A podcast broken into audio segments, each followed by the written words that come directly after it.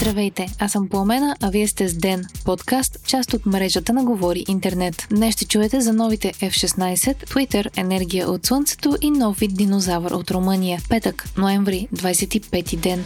Парламентът ратифицира договора за закупуване на още 8 нови самолета F-16. 151 от народните представители от ГЕРБ, ДПС, ДБ и ПП гласуваха за, 42 от Възраждане и БСП бяха против, а 8 депутата се въздържаха. Самолетите ще струват на страната ни 2,2 милиарда лева, като те ще бъдат изплатени в срок от 10 години. Веднага след ратифицирането на договора, народните представители продължиха с обсъждане на промените в изборния кодекс.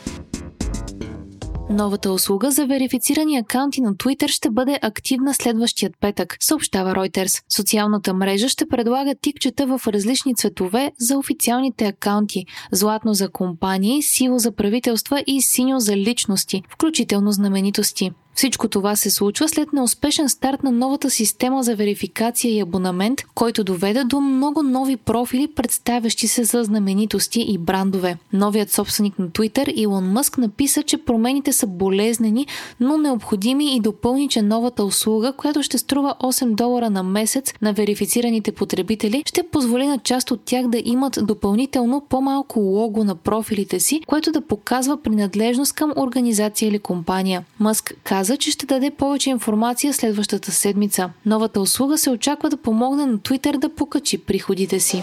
Нов вид динозавър, живял на територията на днешна Румъния, е бил открит, съобщава Букурешткия университет, цитиран от BTV. Видът е обитавал територията на Международният геопарк на ЮНЕСКО Хацек в северната ни съседка и се нарича Трансилванозаурус платицефалус, което в превод означава пускоглаво влечуго от Трансилвания. Динозавърът е живял преди 70 милиона години и се е хранил с растения. Ходил е на два крака, а тялото му е било сравнително малко и подобно на останалите динозаври, открити в региона. Те са известни още като динозаври джуджета.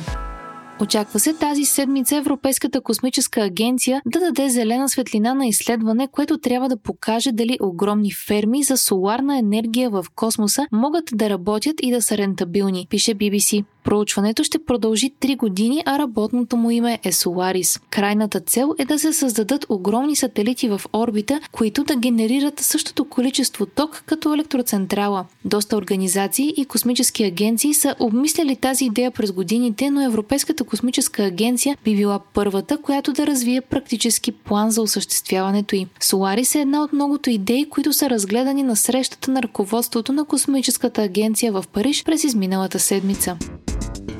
Вие слушахте подкаста Ден, част от мрежата на Говори Интернет. Епизода подготвих аз, по Крумова Петкова, а аудиомонтажа направи Антон Велев.